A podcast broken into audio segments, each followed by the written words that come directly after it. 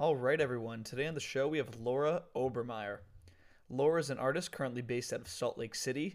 And uh, today we had a nice discussion about where she's been and where she's going. We wrap up with viewer questions, which can be submitted on our Instagram at two planker pod. As always, if you like the show, be sure to subscribe and give us a rating. Hope you're all having a good summer. And here's Laura.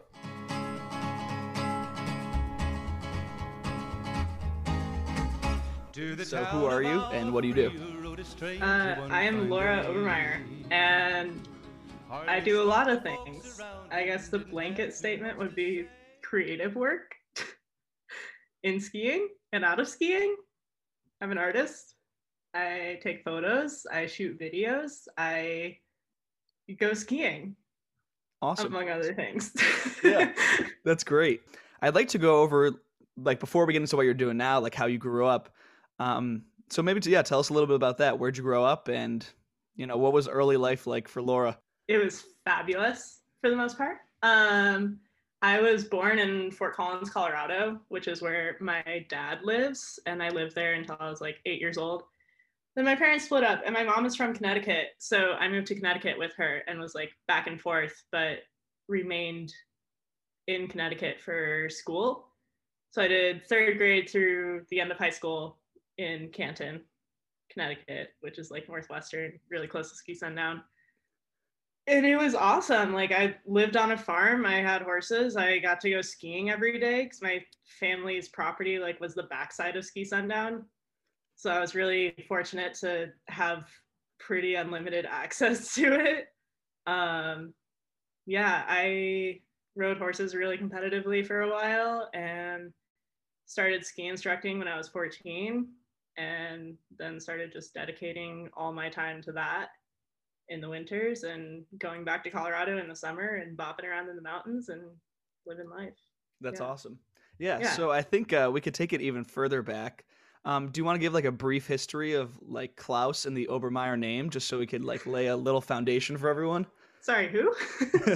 um, yeah. So basically my grandfather, his name is Klaus, great guy. Um, he came to the United States in nineteen forty-seven following the war in Germany. He's from Bavaria. And uh, he was trained as an aeronautical engineer, but was also a really successful skier in Germany. Um, and so he came to the States in order to either pursue engineering or skiing or whatever he could find. And he, uh, didn't bring much. He brought some lederhosen, a little bit of cash and a down comforter and, you know, a couple things here and there. Uh, was in Sun Valley for a little bit, met up with Warren Miller and did a road trip with him selling Koogie ties and ski boot laces. And they kind of got their start together. And then uh, he ended up in Aspen, I think that fall. I could, yeah. And that's the year that Aspen Mountain was started as a ski mountain. So Friedel Pfeiffer and Fred Easelin started the ski school there. And uh, Klaus was one of just a couple instructors. And over the next couple of seasons, he kept getting sick of, or that season, I guess I should say, he was sick of losing his ski school students to the cold. Like, everybody would get really cold because they'd ride up the lift and they wouldn't want to ski down in this long town coat. So they'd leave their jacket on the lift, and by the time they got down, they'd be a lap ahead of their coat, which would be coming back down on the lift. And so he went home and he cut up this down comforter that his grand or that his mother sent him with, and invented the down parka. And some student ended up buying that off of him for an insane amount of money. But um, he ended up going on to invent a lot of things that were like really influential to action sports and snow sports in particular, and outdoor industry. Um, Mirrored sunglasses, high altitude sunscreen, ski brakes, dual shell ski boots, like the list goes on. It's really rad. Yeah. Yeah. Awesome. And so then he goes on to form. Yeah. So that, Sorry, that down parka was the start of Obermeyer. And he was also like importing sweaters and turtlenecks from Germany at the time. And so is that on your mom's side or your dad's side? That's my dad's side. Yeah. So your so did your dad grow up knowing that, okay, I'm just going to carry on and do the uh, the retail clothing, like carry on what my dad was already what was already doing? Oh no, my dad got the engineering gene. Okay. My dad's uh, got his own company and is a hydroelectric engineer. Um, oh yeah. He builds spillway gates and rubber yeah. dams. So, but I, I would say like most everyone in my family is extremely entrepreneurial. I, my brother and I are, I think, the only ones that pursued the ski industry. Yeah. Really, so. Yeah. Awesome. So as everyone can tell, raised in skiing from the start, basically. Yeah. Oh, um, yeah. So did, did you learn out in Colorado, or did you learn when you got out to Connecticut? Um, I learned how to ski in Colorado at A-Basin and Eldora because I was coming from the Front Range. Um, but I didn't like take skiing seriously until I was out east, which is really funny. And like Ski Sundown is where I fell in love with it, which is really rad because it's a hill. Yeah. It, yeah. That's super sick because um, not staying, not saying that our stories are super similar, but I also fell in love with skiing as Ski Sundown of all places. And yeah. I, I feel like it comes up all the time in the show, but Ski Sundown really is a, a unique place because it's a hill, but the, the ski culture there mm-hmm. is just super strong for some reason. I have no yeah. idea why. It's a little epicenter. It's fabulous. Yeah. So, it's a great hill. So what was your um what was your time at Sundown like? When did you take like uh your photography? When did you start taking your photography more seriously and and start deciding like, hey, I kind of want to like do the ski industry thing as a job? Um well, I was a junior and inst- I joined the J I program, which is junior instructors, which is like pre-instructor training for people who are yet aren't yet of age to be paid. um and I then got really close with Jared Moss, who is the former ski school and terrain parks director, and Lori Shield, who's the marketing director, um, and just got really into it. And I remember that's when I was like starting to pay more attention to like edits and ski culture and stuff. And like there were a few videos and movies that I watched, and I made my first New Schoolers account and just started like paying attention to it more. And I was like, wait, this is the coolest thing I've ever seen. Why doesn't any other sport I've ever been involved with have culture? Like there's no community with track or any like tennis. It's really sad to me.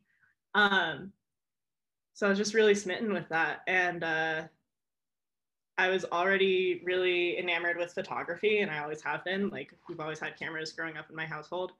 Um, and so it's kind of a natural progression to want to take it with me to go hang out with my friends on hill. And um, yeah, I got hurt, I think my twenty fifteen, twenty sixteen season, I had a blown knee, and it was just like really traumatic, as all knee surgeries are, and ended up working in the ski shop that season.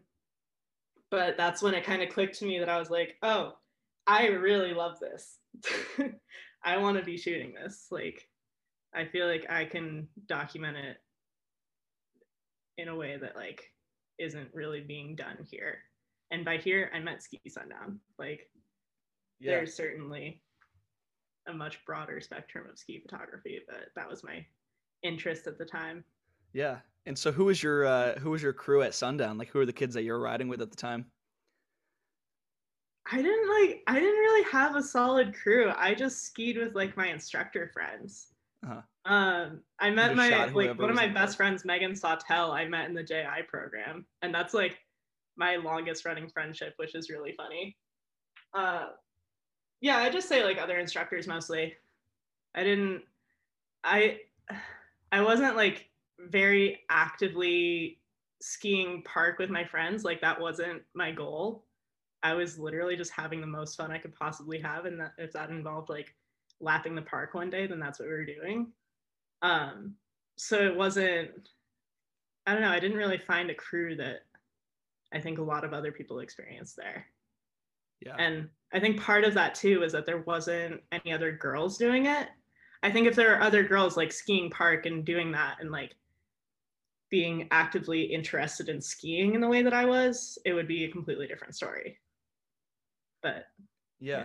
So when you would shoot park of like the kids that, you know, were just like shredding there, would you just post up for the day and be like, yo, can I take a photo of you? No, I'd go, I'd go like link up with them after school. Um, like I went to high school with like, they were a year or two younger than me, but like Cooper Jackson and Axel Tanner and like that crew of kids, I would go link up with them after school and like occasionally shoot photos of them, um, or like other instructors that were hitting park at the time. Yeah. So, so this will be, this will be funny for you. Um, so I, so obviously I grew up riding at Sundown, and I think I must be a year or two older than you. And I was so into the ski culture at Sundown, but then I like started fading away, started worrying about college. And then I eventually went off to college and wasn't at Sundown for four years. But I remember that when you were first starting out, everyone was like, oh, there's this girl, Laura at Ski Sundown taking photos. Like I had heard, of, heard whisperings about you for like years. And then I saw some of your photos on New Schoolers, and I'm like, oh yeah, that's cool. Like there's another photographer at Sundown. And then you go on to do all these other things that are super sick. And I'm like, oh, that's the same girl from Sundown that like I never met. Sick. Yeah. yeah. It's a, uh, it was, I'm really glad that I got a start there. Like just a good little microcosm of skiing as a whole. I think it's got so much diversity on who shows up at that hill. Yeah, totally. Yeah. So you're growing up in Connecticut, doing high school, you graduate. What's the next step after you graduate high school? Uh, two days later, I drove back to Colorado with my brother. You were out of there. Yeah. As quick as I could. Um, yeah, I moved up to Aspen, which is where Obermeyer is based and where my grandparents are and my dad's side of the family is. Um, and started working for the family company. I had had and still don't really have any interest in school, um, and felt that what I could do to involve myself with skiing was going to be a lot more benef- beneficial for me at that time. And not just skiing, but like being able to be around my family again and be able to help my grandparents out and learn the ropes of the company a little bit, I thought was a really good idea. And it was. So yeah, that's what I did. Yeah, so that just like being in Colorado and being around the ski scene more also gave me a platform. So that fall, like I started shooting preseason photos at a basin, and I was like, oh my God, everybody here is so insanely good at skiing. What the hell? And uh, ended up hitting up New Schoolers and being like, hey, I keep getting photo of the day. Can I, can I shoot Dew Tour for you guys? And they were like, yeah, for sure. And so that was like my first initial jump into like shooting professionally for skiing and shooting for New Schoolers was Dew Tour twenty seventeen. So sick. And yeah. So did you know from when you were young that you wanted to work for the family company? Yeah, I think I, for sure. Like if it wasn't the family company, like, I don't know, there was a phase I went through when I was really little where I wanted to be like an equine neurosurgeon. And I thought that was like going to be my route, was becoming a vet. And that clearly didn't happen. And then I was like, oh, I want to do what my uncle does. I want to be a commercial film director and producer. And that lasted a while. And then I was like, I want to make ski movies. And then that happened. So yeah, it fluctuates. I still don't know what I want to do when I grow up. So yeah. yeah. And uh, so I, I do have to ask, because I know a couple people who have like a family business that they um, like kind of grew up into. Did people mm-hmm. give you a hard time for like kind of having like a, a path that was already paved? Because I know that some people, for some reason, they they see kids that have like the option to join a family business, and they're like, oh, why would you do that? It's like, mm-hmm. why w- why wouldn't you? Like, so did, like, did you yeah. have a hard, did people give you flack growing up for that? Not so much growing up. I think that also being in Connecticut, I was like fairly separated from it because the outdoor sports industry isn't as active there. So it's not like kids in school really understood the weight of it. Um, but as I've created my own island within skiing and like created my, like, I'm separate from my last name, and I'm like very careful about that. Um, but I have, I have gotten like a few comments here and there and like nasty messages on Instagram and stuff like every so often. And it's really frustrating because I have worked my ass off to like be where I am and do everything that I've done. And like all of my involvement with the ski industry is on my own accord. Like me shooting for New Schoolers or trying to work with Line or trying to work with Level One is entirely from my own doing. It has nothing to do with the family company. And it's really nice to show up to shoots like that and then have people be like, wait, are you related? And that's really satisfying because, like, yeah, I do get a lot of shit for it on the internet. And that's really frustrating because that's not at all like who I am or what I'm doing. Like, I just want to help as many people as I can. And if my grandparents are on that list, then they're on that list. But um, yeah, I've definitely not gotten the handout that people assume is associated with having a shared last name to a brand. Yeah, totally. And I mean, I wouldn't be reaching out to you to ask to hear your story if I thought that you were just, you know, riding the coattails of, of your last name, basically. Like, you've done quite a bit in the ski yeah. industry. Um, and yeah, I mean, we could hop back into that timeline. So you shoot Dew Tour after getting Photo of the Day, when Photo of the Day was like a really big deal because it was, it was super sick back then to get Photo of the Day. Um, and so where does that lead after you like finally do like a shoot on behalf of New Schoolers, and like, where does that lead you? Um, yeah, I don't know. I started, I guess the best way to put it, like, you know, people storm chase, right? They like pay attention to the weather and like follow these storms because they know it's going to be good and they're going to be able to nail it. Um, I guess for lack of better diction, I started event chasing. Like, I just made sure that I was at all the right spots at all the right times, and like, whether that was going home for Christmas around when Tell a Friend Tour was happening and then hopping on board with that, or like X Games was always in Aspen, which was like, I could just walk to Buttermilk from my house.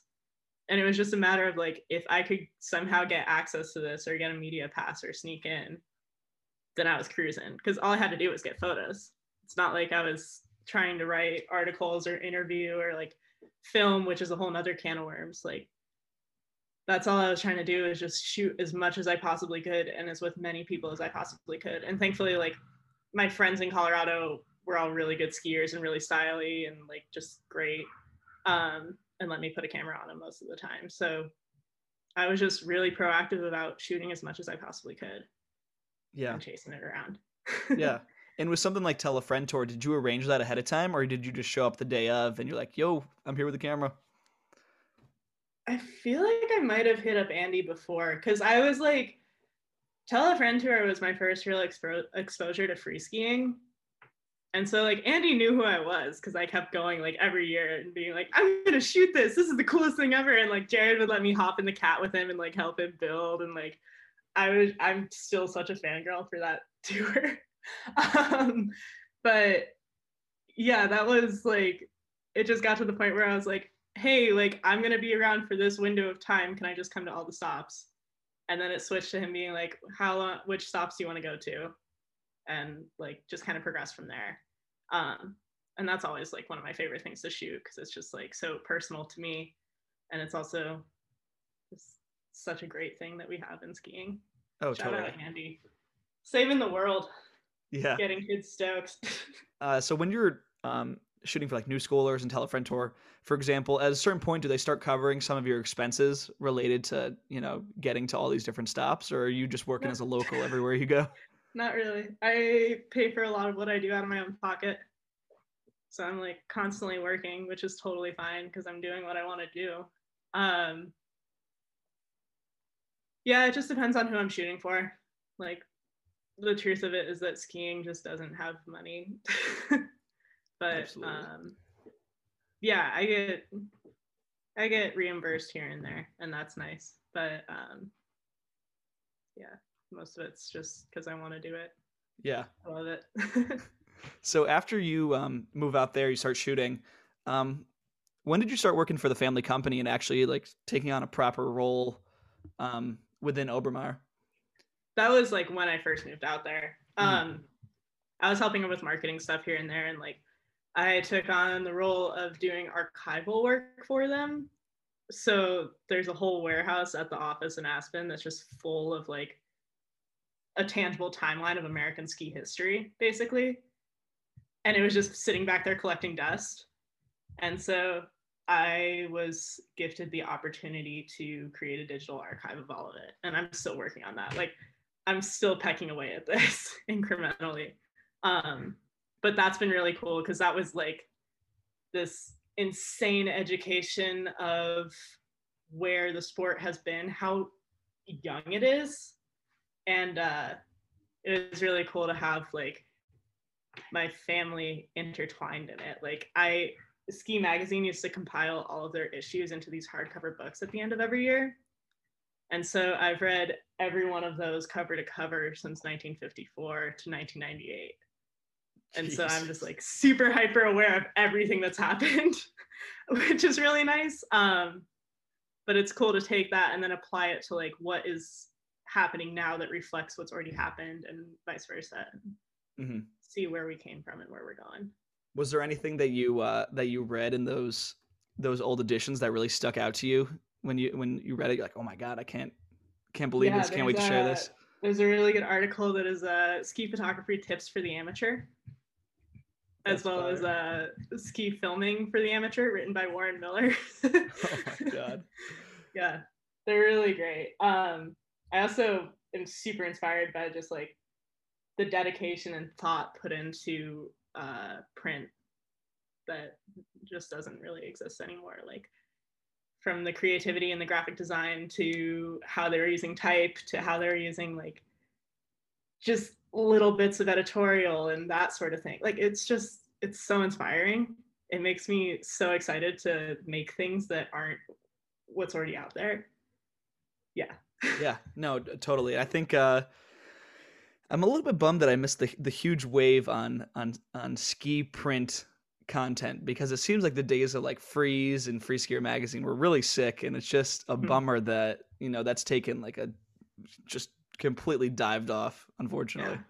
But I mean, the few that are still doing it really deserve a lot of a lot of props and recognition. Like I'm so fucking devastated about Powder. Yeah. Um, and hope that that's a temporary fate. That that's not the end of it for real. But um, yeah, hats off to anybody who's doing it, even just like independent stuff. Like, yeah, there's Down Days is doing great. Uh, Sammy's got a magazine called Knuckle Mag that's really sick. Like, I'll check there's it out. There's plenty of it to be had, but it's few and far between, unfortunately. Yeah, that's uh that's a bummer. Shout out the Snow Void guys. I like yeah, that magazine. For real. I'm a sucker for zines. I need to be making more. Yeah. Um, so you kind of go on that, um, you know, you get in that workflow a little bit, like working for the family company, shooting your photos. What was the next big break that you had that um, kind of elevated what you were doing? Uh, I guess meeting Taylor Lundquist. That happened in January of twenty eighteen. So like that same season. Uh She came out to Colorado for a Grand Prix and needed a couch to crash on, so she crashed on my couch, and we just hit it off. And then, like, I went to Utah that February and went and shot at Brighton with her. And Taylor's really special, and there's a lot of athletes that I work with that are in this that are the same way, or not even athletes, just people that I work with that are the same way. And that, like, if they have an opportunity that they're able to share with those around them and lift other people up, they will. Um, so Taylor just started inviting me on like a ton of stuff, like. I got to go to Wendell's for a week because Taylor was going, and she's like, hey, you want to go? And I was like, absolutely, I want to go. And yeah, like that fall, she had a, another contest in Stubai, like in Austria. And last minute it was like, you want to come with me? And I was like, yeah, I do. So I think that was really great. And like, obviously since then, Taylor and I have done a lot of other stuff together, but that was really pivotal in my life at that point. And my trajectory with skiing specifically. Yeah. It was she, was Taylor your first friend that was a girl that was uh, a true park rat, or had you, by the time you were out in Colorado, you had met a couple others? Yeah, I had met a couple others for sure. And like, I feel like I've followed kind of the girls park community on Instagram forever. So it's like, I always know who everybody is. I just don't know them in person yet usually. Um, yeah. So that was cool to like get out there and like, meeting Brooke Potter and just sort of all the girls that were hanging out in Summit County at the time. But yeah, it was really cool. I had met Nadia Gonzalez that season, like just a bunch of really rad ladies for sure. It was cool. It was really cool.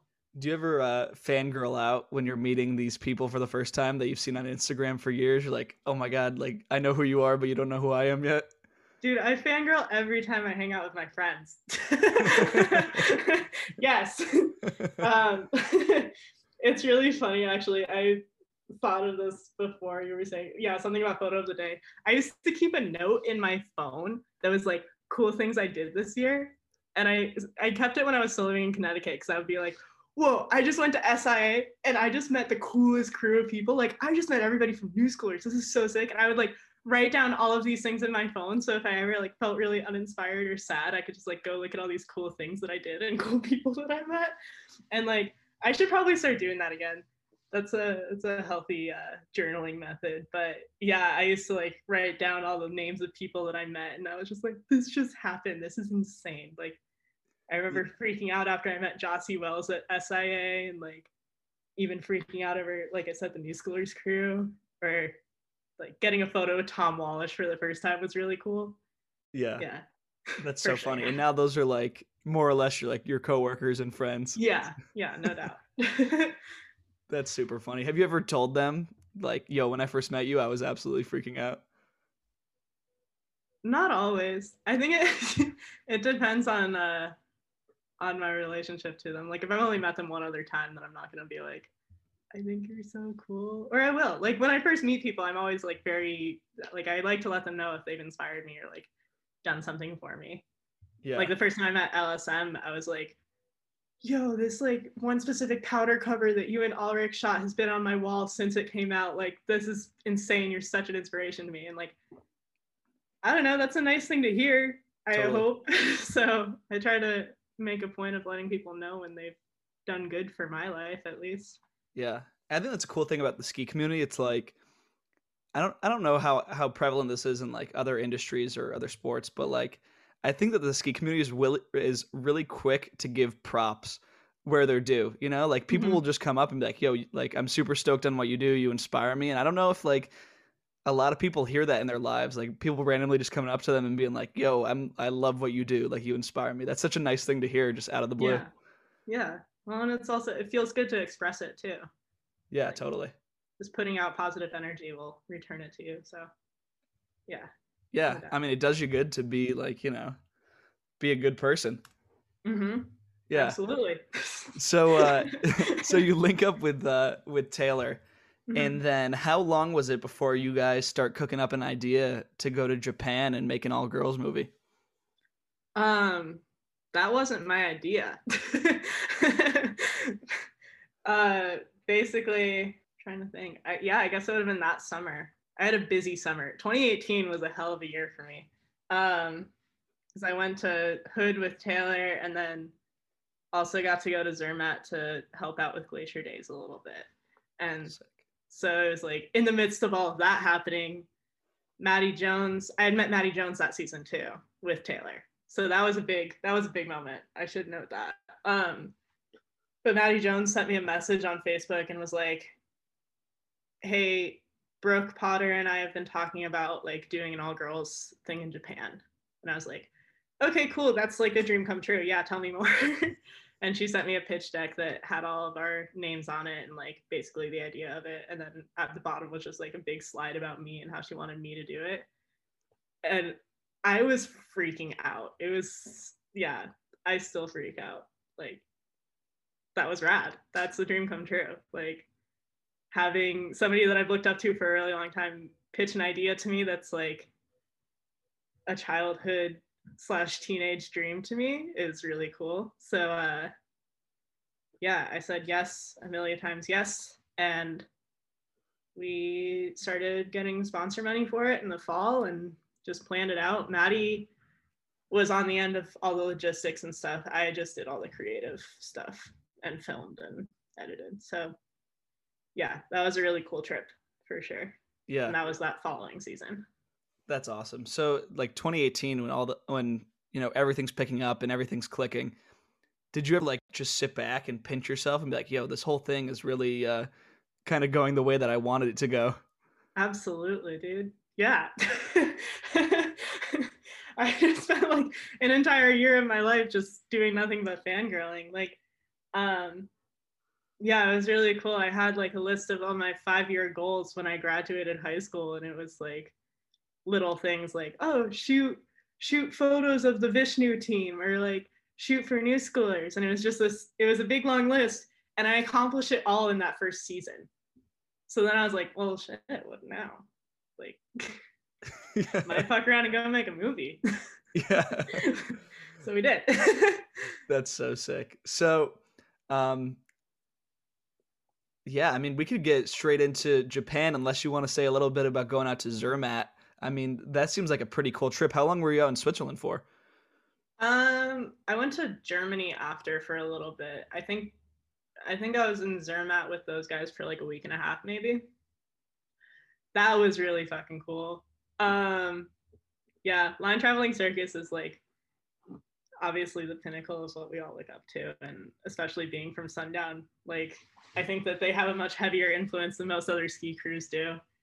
Uh, so that was just like absolutely insane. Uh, I flew out to Switzerland and was originally just gonna go visit my friend Alice, like Gangsta Alice on Instagram, Alice Mitchell. Um, and she picked me up and we went to Zermatt and met up with those guys and stayed with them. And I shot photos all week while they were filming for that movie. And it was just like, it's unreal. You're already in an incredible location, let alone like super creative, like-minded powerhouse group of people.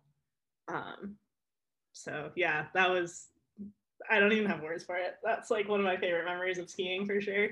Yeah. So what was the initial invite like for that? Was that email, text, D M? Uh, I was at Copper shooting Line Week like a month or two earlier. And I was like, yeah, I'm like thinking about going out to Switzerland this summer to, to hang out with my friend Alice, to Sammy. And he's like, oh, come hang. And I was like, okay.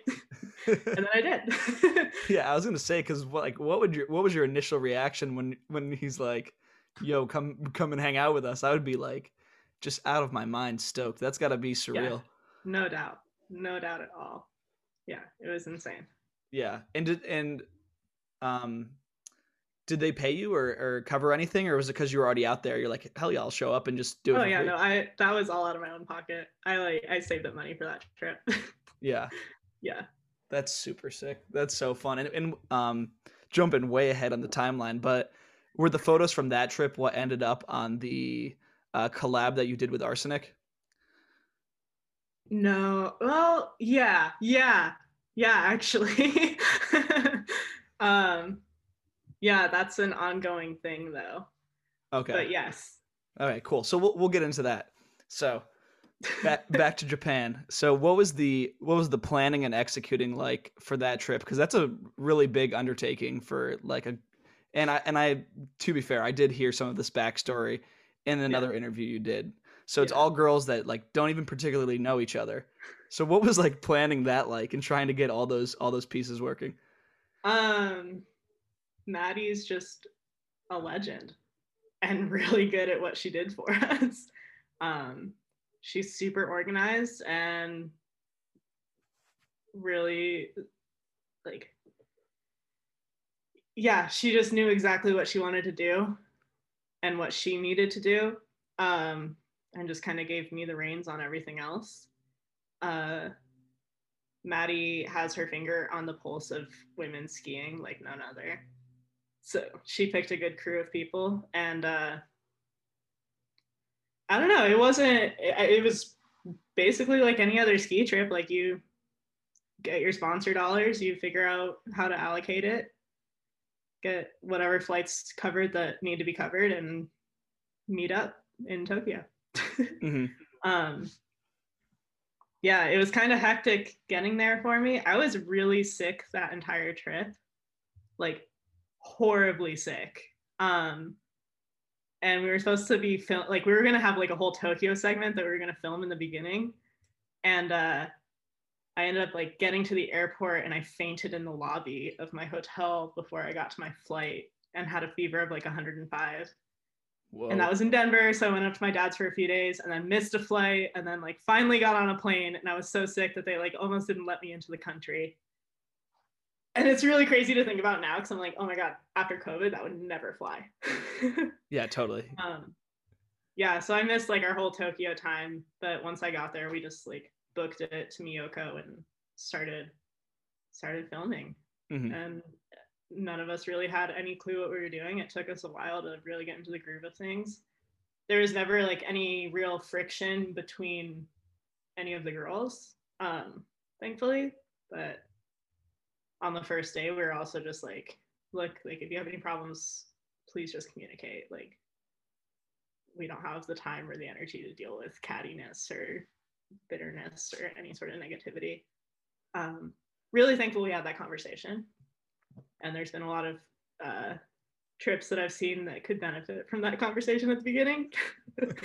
uh, yeah, it was rad. I, it was stressful and I was sick and we were working our asses off, um, but we did it. And that's, that's really rad. I'm so proud of everybody. Yeah. So you missed those first couple days where like probably some of the initial awkwardness was, uh, was getting worked out. Yeah. Yeah, yeah, for sure. I don't know if it was that awkward to begin with. Like we were all messaging and stuff. I feel like meeting internet friends isn't isn't ever that that awkward. But I don't know, maybe that's just me. Yeah, I think uh I think that's awesome. So you guys so you guys do that. Um and, and how long was that trip? Uh I think we were filming for about three weeks. Wow. Maddie and I stayed an extra week after just to like get any filler we needed to get or have our little holiday or just bop around. And that was really nice. That was a really good way to decompress after all of it. Um, yeah, three weeks. We cranked that out in a very short amount of time with varying weather conditions. Yeah, I mean, there's there's just there's shots, even the closer where it's just dumping rain. And it's like, damn, that does not look ideal. Yeah, yeah, it was uh, it was a bit hectic. What's the uh, what's the scene like in Japan with urban skiing? Because I mean, you know, in in the U S it's like super strict on property rights, and it's like you're trespassing, yada yada yada. What was it like going around Japan, just being like, "Yo, let's try um, to ski this"? Mina Itaba was with us, and she's from there and speaks Japanese, obviously. So that was really really huge to have somebody that could like hopefully verbally get us out of sticky situations if we got into any, but we had very smooth sailing most of the time. I think we only got kicked out in one spot, but that was after we were hitting it for like three and a half days and we were just trying to milk it. Um, but Japan has a ton of abandoned property. There's like a weird property rights thing going on there that I cannot explain for my life, unfortunately. I wish I could. Uh, but basically there's like a lot of spaces that are left as they were. Like we tried to go to an abandoned dojo studio at one point, or like after everybody left, Maddie and I went to this abandoned hotel that was like left as it was in nineteen eighty-eight. And that was really cool. Um, we went to an abandoned ski resort. That's where most of the thing, most of the street clips are from. But I guess the other shots were from a playground and an overpass and yeah, the abandoned ski area is the only one we got asked to leave from, um, which is fine. But I think getting in trouble in a foreign country is always really scary. And we never had to deal with the police or anything. Like we were pretty quick and out of there on spots that we felt like were more high risk. But yeah, like that Buddha statue that the Ender is of, that was so mellow. We were there for like an entire afternoon trying to get that, and not one other soul was in sight. So it was mellow. I can't speak for other people who have done a lot more street there. Like I'm sure if you asked Will Wesson that question, it'd be a totally different answer. Yeah. It, were you guys thinking, you know, in the back of your mind, like even if we do get caught, like we're just a like a group of girls, I don't think that they'll really go super hard on us. Like were you guys just kind of Dude, I think that every fact. time I hit a spot, I hate getting in trouble so much. I'm so bad at street spots because like the second I think we're gonna get kicked out, I just like freeze up and I'm like, I don't want to be here anymore. This is not worth it. Um, but yeah, like anytime we get talked to, I'm like, oh, we're just like a bunch of, yeah, we're so unassuming. um, yeah, I'm never too too worried about it. I'm also very I don't know. I like to think I'm pretty diplomatic when I have to talk to authoritative figures, but yeah, that's just because I hate getting in trouble. And like, I, I've had to kick people off of my own private property multiple times and like, I get it. So yeah, but there's, there's definitely been a few spots that I've like been at where I'm just like, oh God, I really don't want to talk to a cop right now. or ever. Yeah. I mean, that definitely lowers your chances of getting trouble if they show up and you're already leaving before they even say anything to you. Yeah. Yeah. And like, I, I don't know. I like to think that I can be charming enough in most situations. um, so, so you're a photographer. So how did you end up doing video for that trip? And like, were you comfortable, you know, like doing the video side of it? Yeah. Um, I think video is always a step that I wanted to take. Like, they go hand in hand, and I was filming little edits at sundown all the time. Like, I know how to film uh. to a degree. Um, and yeah, it was just sort of sink or swim. Like, yeah. So you weren't a total noob. You knew you knew what you were doing behind the lens. Yeah. And like, I, I shot it all on my camera that I shoot stills on anyway. So it's not like I was working with foreign equipment by any means, um, which helped a lot. But yeah, I've watched a lot of videos where I'm like, I like this very specific thing. And I see, I see everything like much more through the lens of art and composition and like how that is going to make me feel, because I'm an artist first and a skier second. Um, so I think that that translated really well to video, because I was like, I know exactly what kind of detail shots I want. But in the long run, like editing it, I was like, oh, all of these shots are exactly the same and there's no diversity here, because I know exactly what I like, but it's not what I need. Yeah. So, yeah, it was good. I, I definitely like, I feel like my filming's a lot better now, but I don't film enough to, uh, like, I need to practice more, I guess, ultimately. Yeah.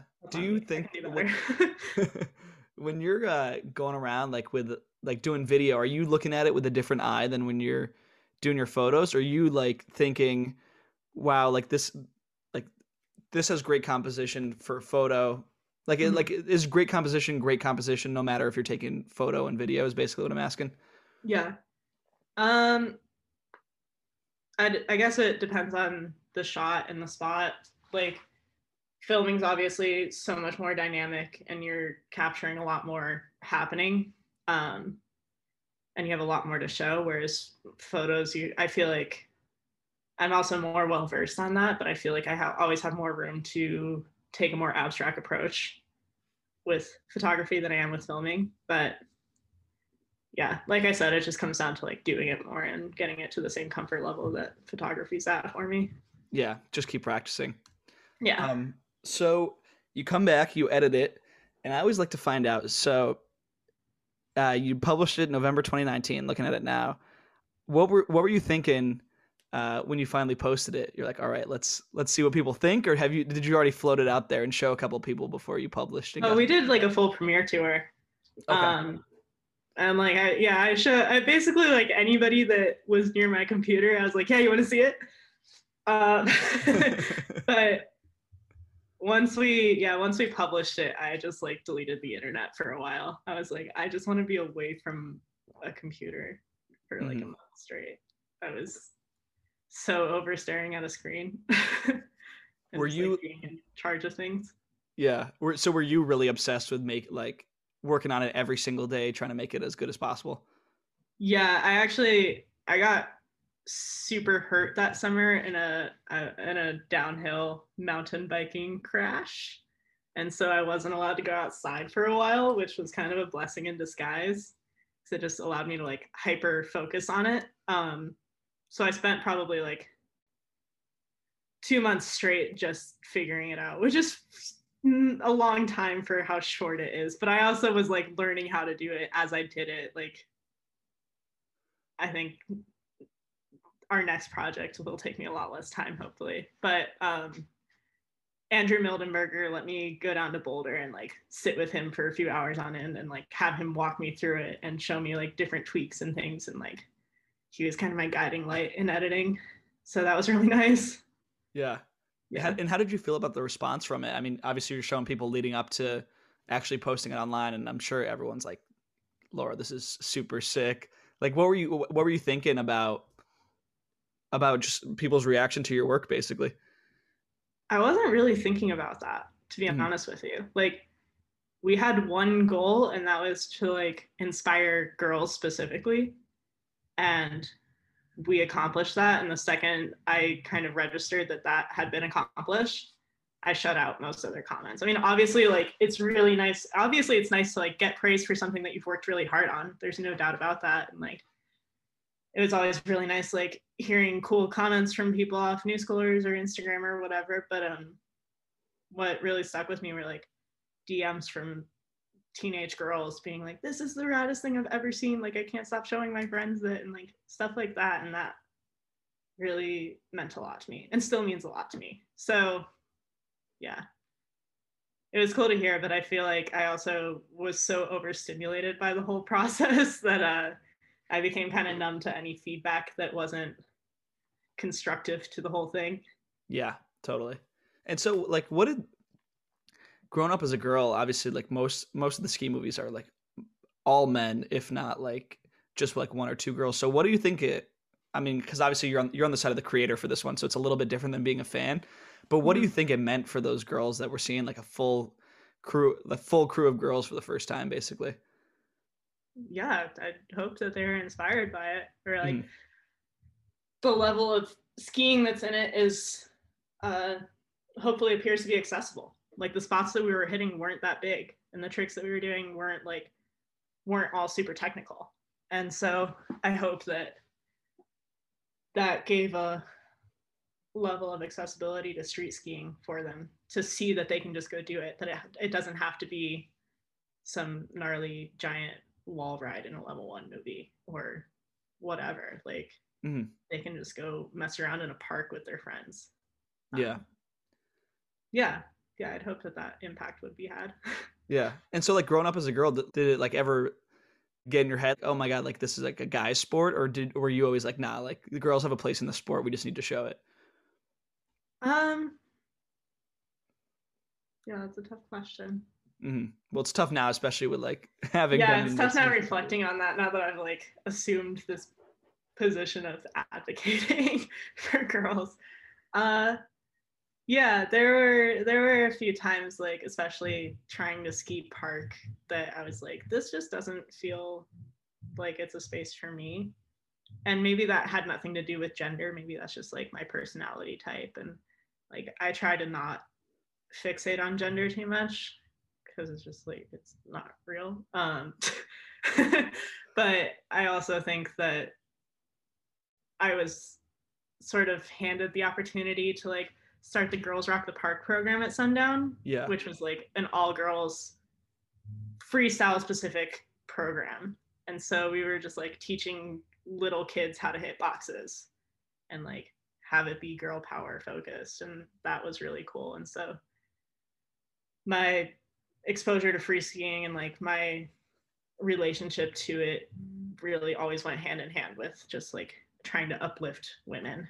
Mm-hmm. um, yeah but it, I'm sure if I saw videos of, like, girls taking photos and doing things in media and, like, making movies, I'd be so inspired. Like, Taylor and I were just talking about this, actually, if there was, like, a girls, like, uh, either Camp Champions or Momentum does an exposure camp where it's, like, a media specific camp. And I was like, man, if there was, like, a girls week for that, like, a sub niche of this niche, I would absolutely lose it. Like, that would have been the coolest thing ever for me, and I would have signed up in a heartbeat.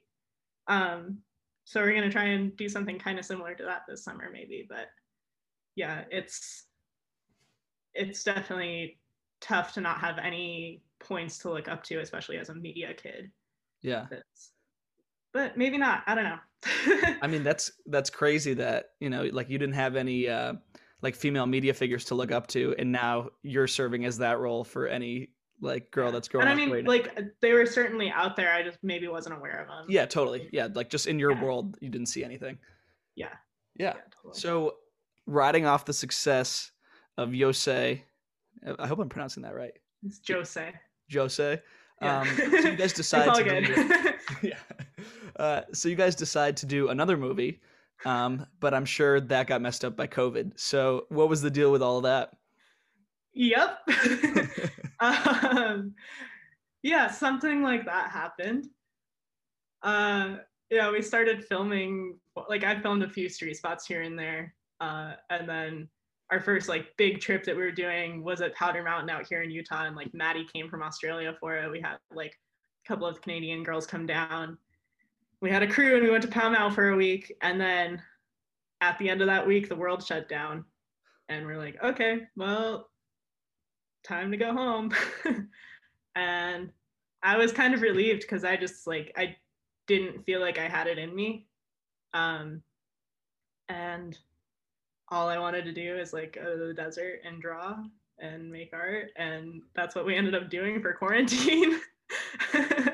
Um and then this past season, like again, it's really hard to try and make a movie when like you also don't want to be traveling a ton. I mean, everybody's it's it's hard to do it if you don't have a set crew and like your little bubble that you're traveling around with. Like there's different ways to do it, but um I was also really careful about COVID most of my season, like trying to be super conscious of that, and any of my travels I did really carefully. Um so like I did a couple trips here and there and got a few clips, but uh it's tough. You take the amount of girls that want to hit street, divide that by who's within our closed borders, divide that by who's not working, and you're you don't eat like it's not able to like, go on a trip and film. Like you have one yeah. person that's maybe available for three days, and if that three days doesn't have a storm or you guys can't make it to somewhere there, where there is snow, then it's just like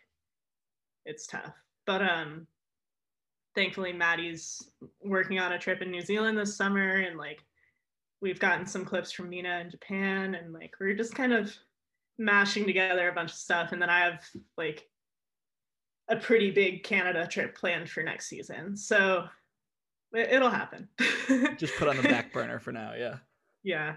Yeah. But I mean, thankfully, like all of the sponsors involved are really understanding. And I think also the longer we let it marinate, the better it'll be, because that allows me to kind of hone in on my creative vision for it. And I'm really excited about it right now. And I'm also trying to involve as many like creative people as I can to take that weight off of me. Like I have a designer friend in Denver that's helping me with like the logo and the type and like the graphics for it all, and like animation and motion graphics. And I've got another person that's going to be doing all the audio engineering that is going to like make an original score for it. So it's like it's going to be sick no matter what, but it's definitely like I will be presenting it as more of my art project than a ski movie.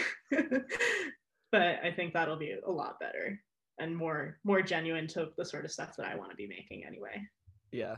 Do you have an estimated release date on that? General Probably time? Next, not this fall, but the next fall, fall twenty-two. There we go. Because I want to I want to do like uh I want to do premiere season for sure.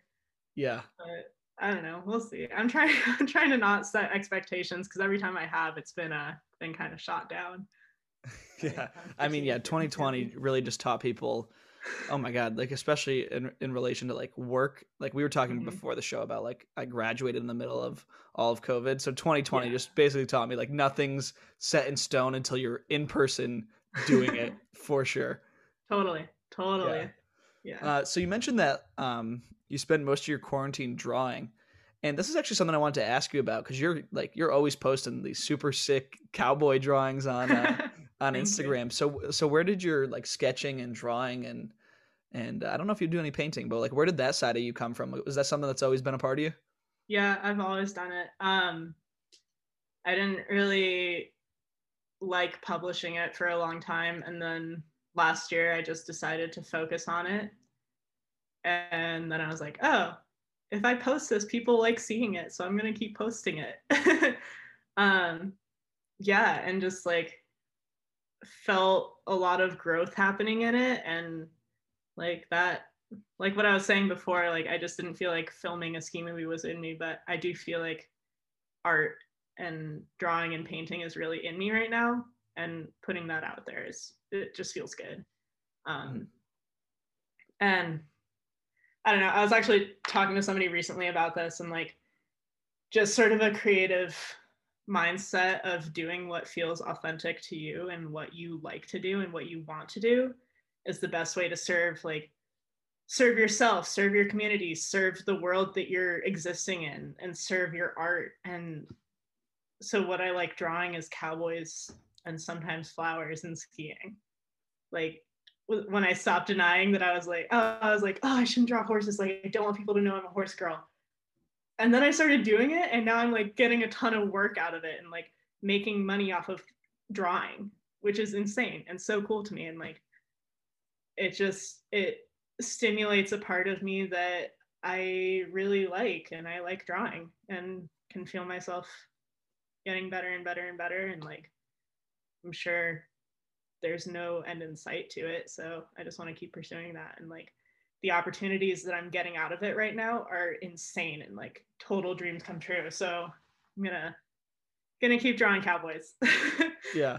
And so like the, those dreams come true. Is that like in regards to like people reaching out for commissions, people asking for prints? Like, is it that sort of thing? Yeah. Um, I just got a really cool project that I don't know if I can talk about it yet yesterday.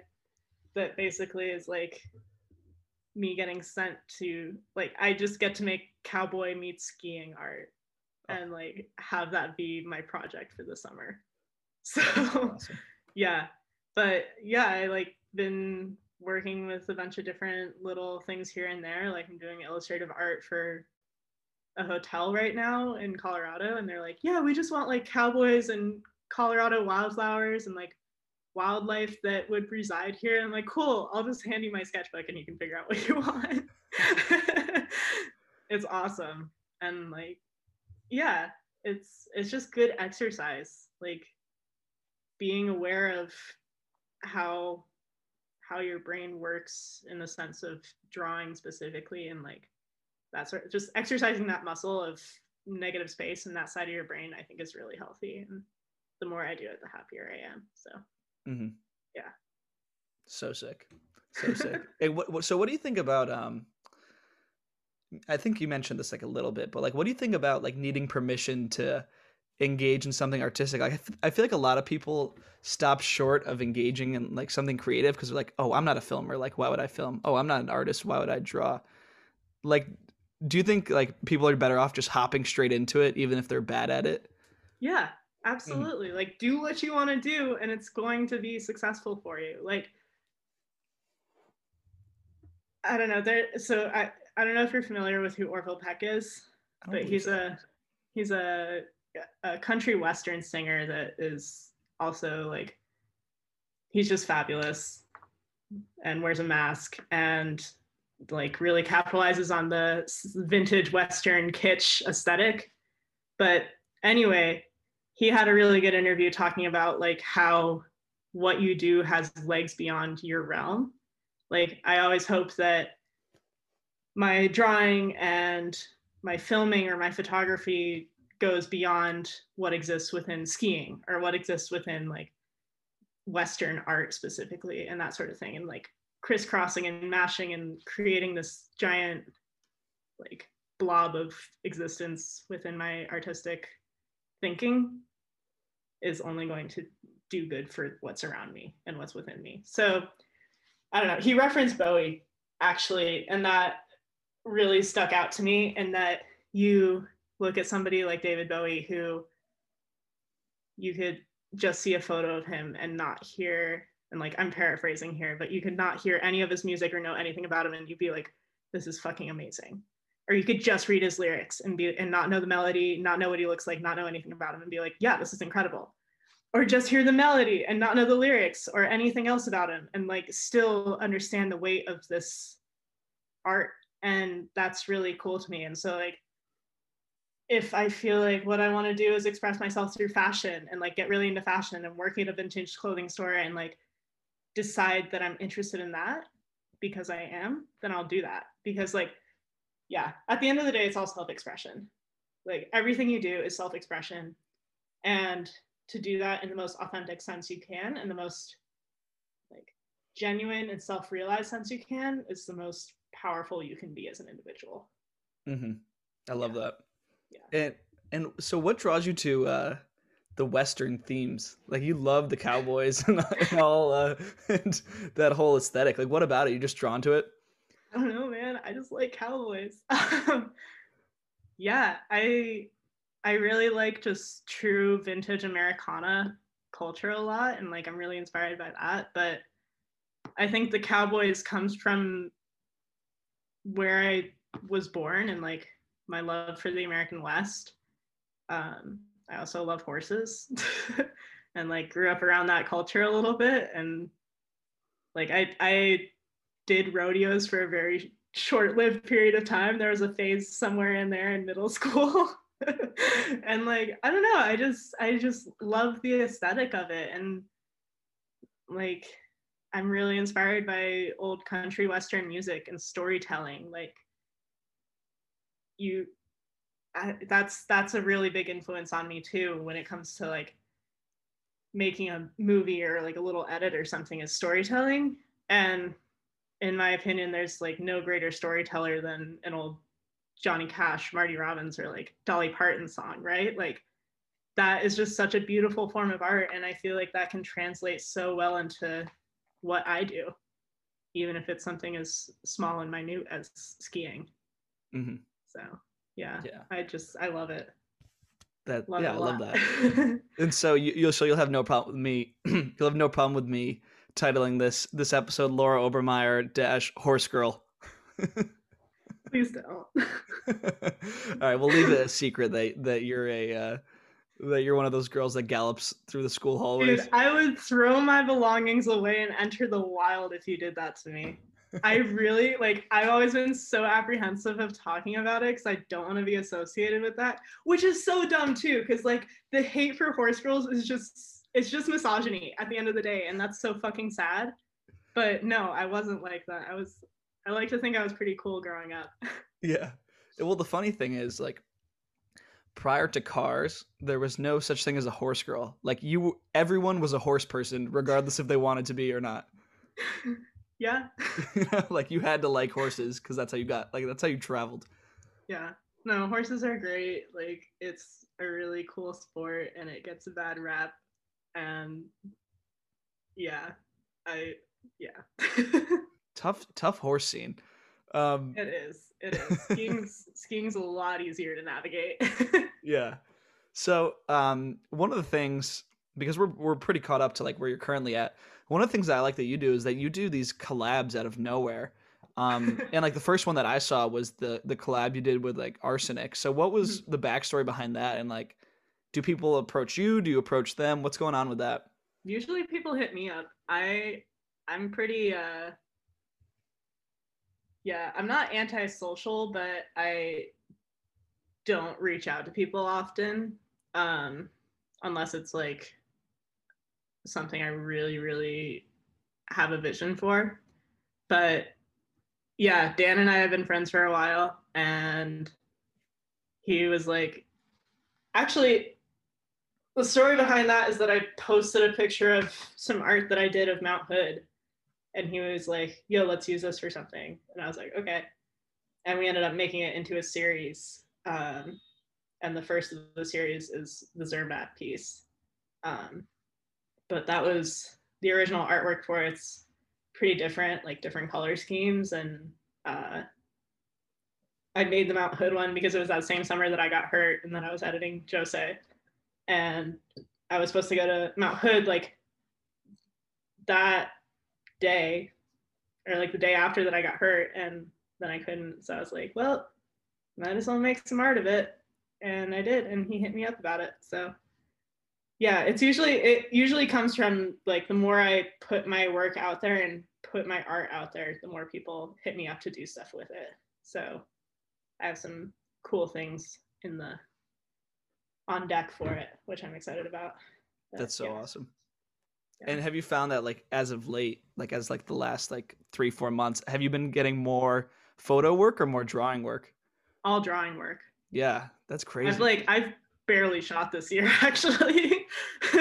Like I had I had shoots in the springtime. That's usually my harvest season. So I had like two and a half months of just like back to back shoots, and that was awesome.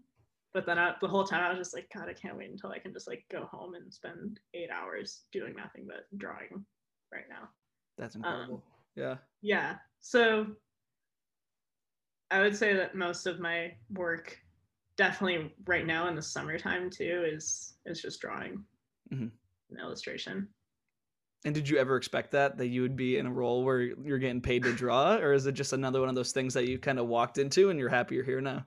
Yeah, walked into it. I feel like, I feel like that's most of what I've done. Like, I'm so lucky in that that's how things work out for me. But like I said, like, put out what's true to you and what you want to do, and it'll come back to you. Mm-hmm. So. And do you think that like skiing's accessible in that way, that if you're willing to do it, you'll find a path? Mm-hmm. I think so. I mean, I'm really privileged in that that's been the case for me. And by saying that, like, that's, that's where I assume the negativity about my last name might come in, but mm-hmm. I've just been really thoughtful about where I put my time and energy and who I try and spend my time around and work with. And that then paves a path for what I want to be doing. Like, I don't know. I think I think it was Ian, Ian Compton that said it, and then it was like, if there's one thing that skiing has taught me, it's the power of manifestation. Like, if you want something to happen and you start putting it out into the universe that you want it to happen, it will happen. And I fully believe that now, just because like that's been the case for me. So, yeah. I think that as long as you're not immediately concerned with making a ton of money, anyone can work in skiing. Like, as long as you're willing to kind of like eat shit for a couple of years and like, you know, live below your me- like live below your means and just like go from mm-hmm. couches or living in a van. I think anyone that wants it enough can do it. It has nothing to do with where you came from, unless like you have to provide for other people, like then you need a job that pays, you know? Yeah. Yeah. And I mean, it also like, I think where you are affects it a lot.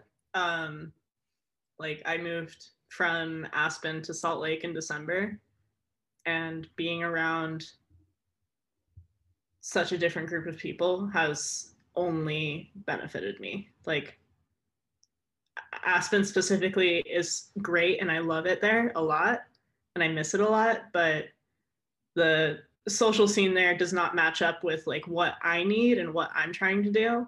Um, and I think I feel that way about most ski towns right now. Like, you're around people who look and think like you and are incredibly privileged at all times and don't always recognize that.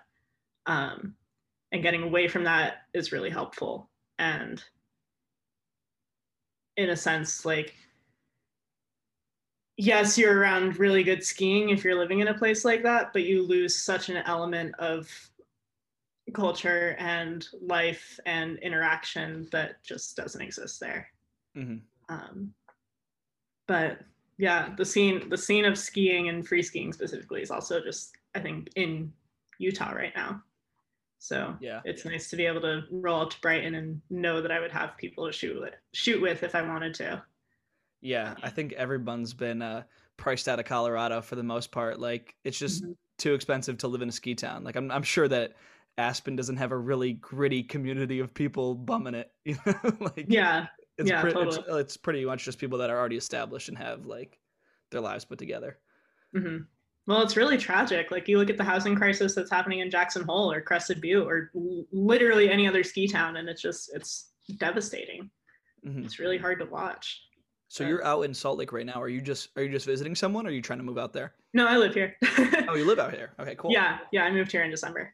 So last time I I, I heard an inter- interview with you, um, you were talking about how like you have no friends out in Aspen. So has your social circle taken like a complete one eighty, and like now you're doing stuff all the time with people, with your friends?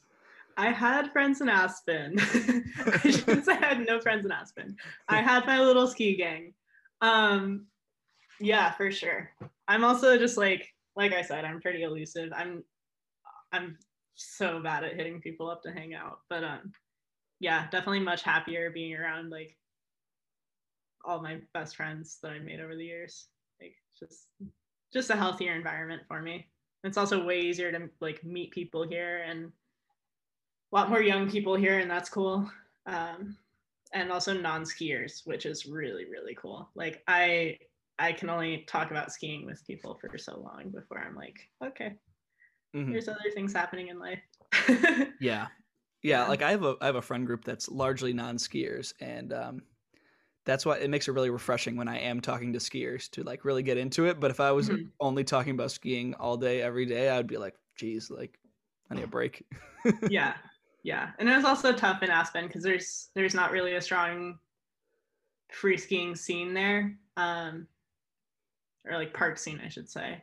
So it was like, I just felt constant invalidation when I'd be talking about skiing to somebody and they would be like, oh, like you, you guys with your no poles and your fucking twin tips, like, er, like, yeah, not everybody wants to go do the power of four every day. Like, it's just, there's a there's a really toxic competitive athleticism climate there that I'm just not interested in.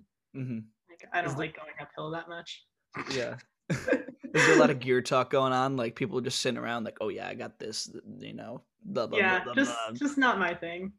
I'm so, I'm so not a gear person. It's just like, you know, like any gear talk at all, it's just like, I'm checked out. Yeah, same. That's exactly how I am. I just don't care. I really just don't care about gear that much. Yeah. Um, so before we move into some listener questions, um, growing up in Aspen, I gotta ask, like, what was it like when the X Games were in town? I feel like that's like the circus coming into town, and you're just like have front row seats every single year.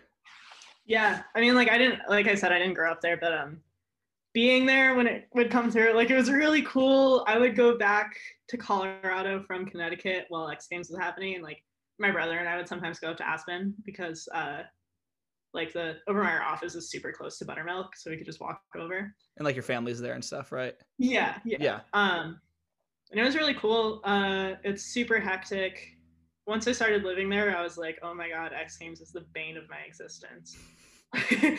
like, you, it was really hard to like get through town. I think the struggle with it is realizing what kind of crowd goes to that event, and it's like all drunk frat people and like just belligerent college kids that are throwing up on the public transportation and just like being really loud and obnoxious and just so inconsiderate and leaving trash everywhere, and that's really sad.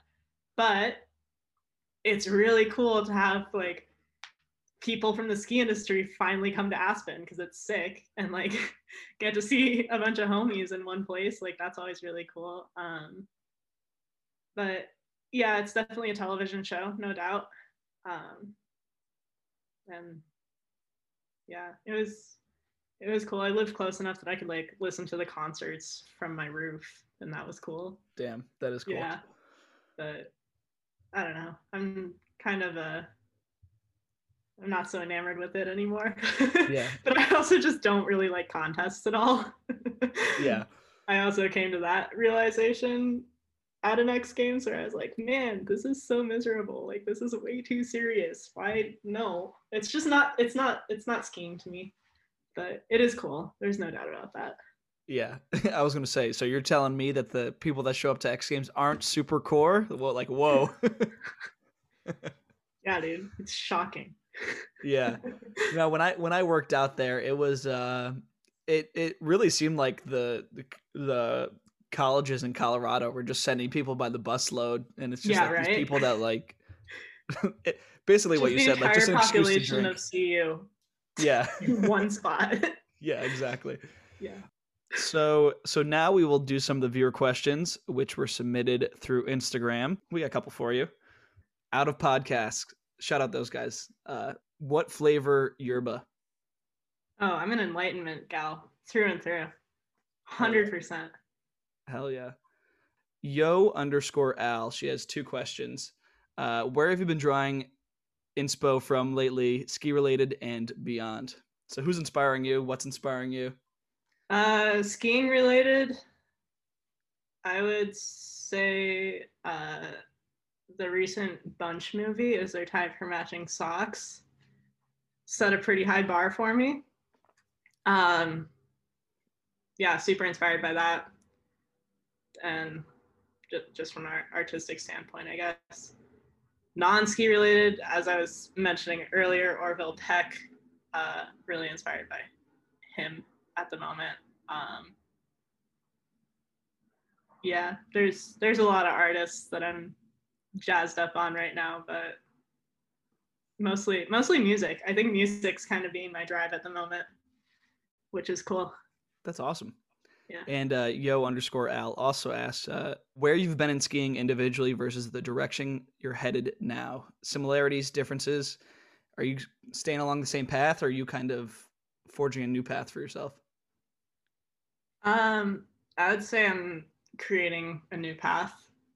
I don't like to define my path, to be honest with you. Like, that's what we were talking about earlier. I don't want to set myself as a filmer or a photographer or anything. Um, there's a lot of things I'd like to see happen that I know I'm capable of doing. Like, I want to start putting out more print things and zines and doing things a little bit less conventionally when it comes to publishing my work. And yeah, yeah, that's where I'm headed with it right now. Definitely doing more graphic design stuff than I have been in the past. Yeah. Nice. So I got two last questions for you, non-viewer okay. questions, but this will close it out. So you mentioned earlier that you have coming out, coming out of high school, you set five-year goals for yourself that you just completely mowed through immediately. Uh, yeah. So what are your current goals, whether or not you've written them down? Like, what do you, what do you want to achieve as of now? Uh, I think just pursuing this path of working on art. Um, I want to make a Western eventually. That's on the list somewhere. Uh, there's a bunch of places I want to live and things I want to do that, like, I want to move to Berlin for a while. I want to move to Sydney for a little bit. Like, there's tons of places that I want to live. That's, like, kind of a big goal of mine.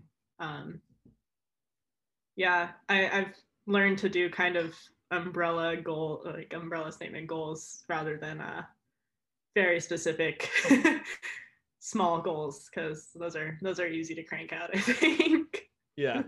Yeah. yeah. And uh, so my last question is, what would your advice be for someone that wants to do what you do? Especially oh, somebody just young. Do it. To this. Just do just it. Just do it. Yeah. If you want to do something, just do it. Oh my God. Yeah. Um, yeah, I think identifying any barriers that you set for yourself is really beneficial. And I don't know, if you like something, then do it. Uh, figure out who you need to talk to, what you need to do, and it'll come to you. And also identifying how to best utilize where you're living and what's happening there is really important. But yeah, just just going for it, honestly. Like, there's nothing in particular that I can think of other than I, w- I wish I had a more inspirational quote for you there, but yeah, just just have fun and do what you want to do. Yeah. yeah hell yeah so yeah. Laura, want to thank you for coming on today. It was great to finally meet you after hearing about you at Sundown for so many years. Yeah, uh, thank you. Yeah, this so was good. A lot of fun, so thanks for coming on. Big iron, big iron. When he tried to match the ranger with the big iron on his hip, big iron on his hip.